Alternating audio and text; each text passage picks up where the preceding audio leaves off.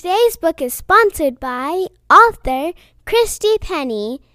Use Your Body for God by Christy Penny. Come, little ones, there is something I want you to know. I love everything about you from your head down to your toes.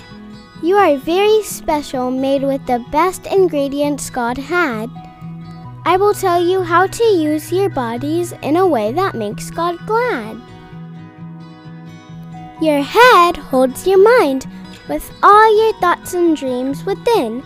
The Lord is number one. Respect for Him is where knowledge must begin. Your ears hear wondrous sounds like the roar of ocean's blue. Listen to your parents' teaching, and good will happen to you. Your eyes see the world, from large mountains to the smallest dust.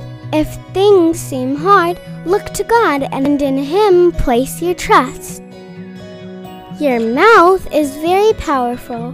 You can laugh and sing with your voices. Speaking the truth and encouraging others can also be great choices.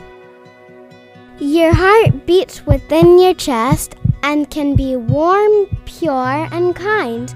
I pray you love the Lord your God with all your soul, strength, and mind.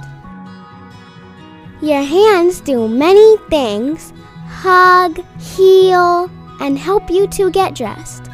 Please work hard at all you do, sure to give God your very best. Your muscles show your strength and give you physical ability. Pride is thinking you're better than others, but real strength is in humility. Your feet take you places. You can follow friends who are kind to others. Let God's light shine by how you love your fellow sisters and brothers. Your backbone makes you stable. Always stand up for what you believe do things that are honest and good, and God's blessings you'll receive. Now, little ones, your bodies were made wonderful. Please respect yourselves and others too. If you use your bodies for God, He will be pleased with you. The end. Make sure you hear more stories with Storytime with Savannah. If you'd like to purchase this book, click the link in my bio.